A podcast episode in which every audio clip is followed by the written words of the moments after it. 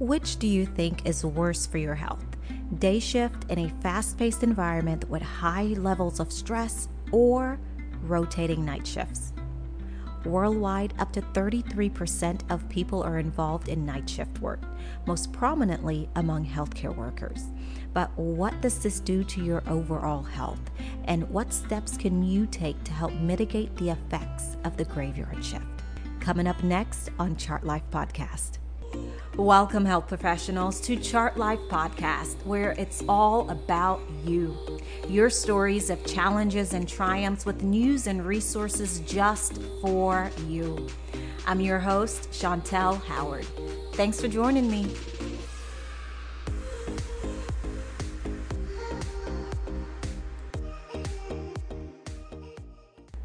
Over 46,000 nurses participated in a study to examine whether rotating night shift work is associated with healthy aging after 24 years of follow up. Healthy aging is reaching at least 70 years of age and being free of 11 major chronic diseases, memory impairment, physical limitations, or decline in mental health.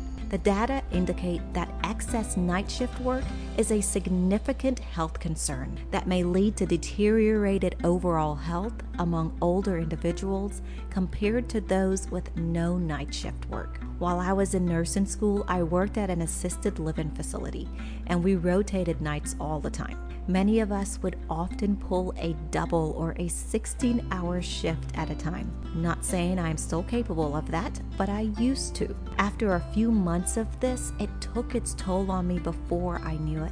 My aunt said to me one day, You need to get off night shift. It has changed your personality, and it's probably one of the reasons why you're under so much stress. Before I recognized what nights were doing to my mental health and overall mood, others noticed the changes. I constantly felt mentally and emotionally drained. I was easily irritable and just became this super unhappy person. I knew something was off, but I associated it with other factors like nursing school, except it wasn't only nursing school. Studies suggest that those who work night shifts may suffer from any combination of the following circadian disruption, sleep disturbances, and behavioral changes.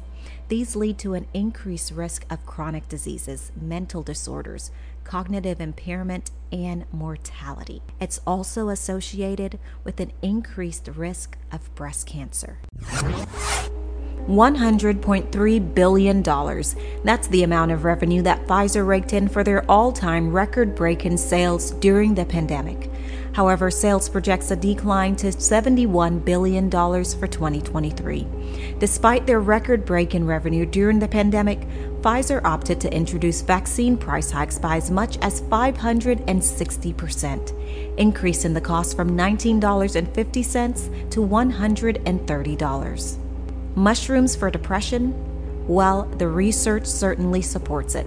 Dr. Rajan shares more on the Duran Kartal podcast more and more clinical research showing how these psychedelics and hallucinogenic agents can actually help with mental health conditions. For example, there was a recent study published in the New England Journal of Medicine, one of the best scientific journals, a trial looking at psilocybin, the same uh, chemical found in magic mushrooms, how it can actually lower rates of depression and depressive thoughts. A lot of it is in the research stage. The more scientific research we have on it, the more we can identify what works, what dosage do you need, yeah. what is the delivery agent, is yeah, it best inhaled or ingested? Who is it more beneficial for? What conditions? What is the long term follow up?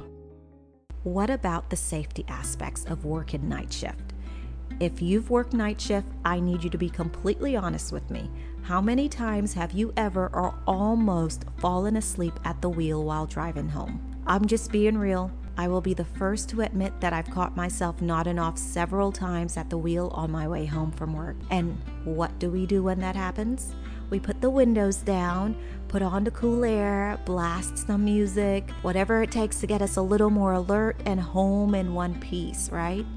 Though we should probably pull over, get out, and stretch. But interestingly enough, the majority of the times I would find myself nodding off was after I pulled into my driveway. I assume this is maybe because I would let my guard down and I'm thinking, oh, I've made it.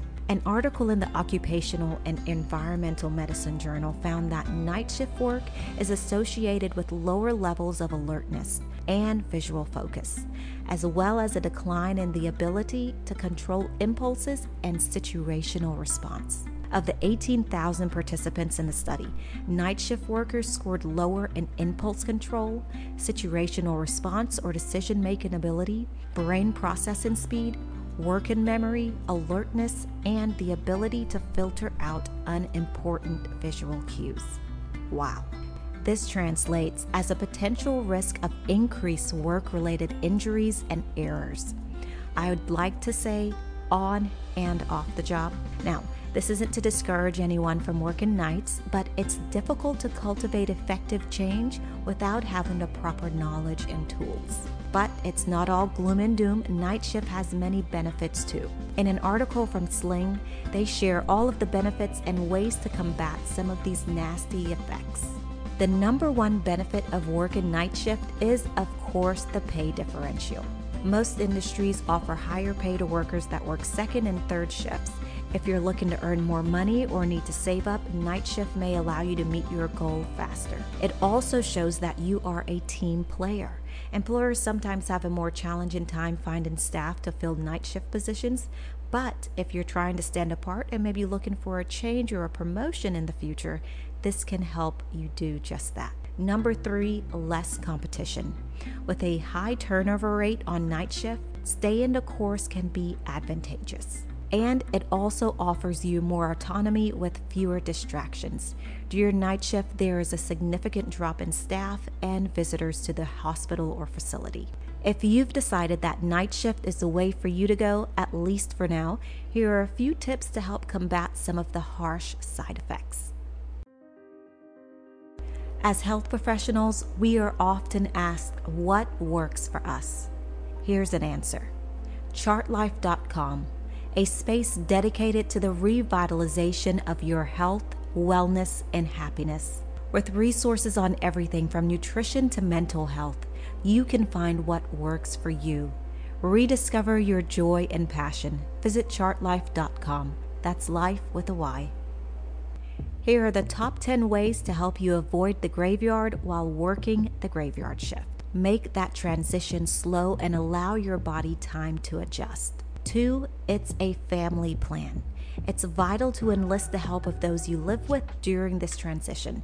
Make time to sit down and establish a schedule that works for you and your family. Three is a huge one. Our caffeine consumption is crazy. Still, caffeine is a stimulant, making it harder to get to sleep. Four, avoid alcohol. Although alcohol may aid in helping you get to sleep faster, it also decreases REM sleep, which helps your body repair itself. Get your vitamin D. There is a significant association between vitamin D deficiency and mental health disturbances. Try to get at least 30 minutes of sunlight during your days off. Control your sleep environment. Set your sleeping space up to facilitate getting to sleep and staying asleep. Keep your room cool, dark, and quiet. 7. Avoid nicotine. Nicotine is another stimulant. Smoking your last cigarette three hours before bedtime will allow your body to process the nicotine out of your system. Another thing to avoid are electronics before sleep. Yes, easier said than done because it always seems that the longer I lie awake, the stronger that urge becomes, right? But blue light suppresses melatonin production. 9. A healthy diet. During night shift, it's effortless to slack off on preparing a healthy meal. I know many coworkers who would eat before work and go the 12 hours only on a snack or two. But eating a consistently balanced meal, even during the night, can help you stay better awake and nourished. And number 10, nap when possible. Take a short power nap during your break. This can help keep you alert during your shift. Although night shift isn't for everyone, it is sometimes necessary while working in healthcare. If you're having significant disruptions in your mental health or sleep, be sure to speak with your doctor. I am always grateful for you tuning in. Be sure to check out chartlyfe.com, that's life with a Y. Offer us some constructive feedback. We'd love that. Let us know what tools and resources need to be included and what you're looking for. I'll see you next week, same time and same place, Wednesdays at 7 a.m. Thanks for tuning in to Chart Lyfe Podcast. That's Life with a Y. New episodes are available every Wednesday at 7 a.m. Don't forget to subscribe, and we'll see you soon.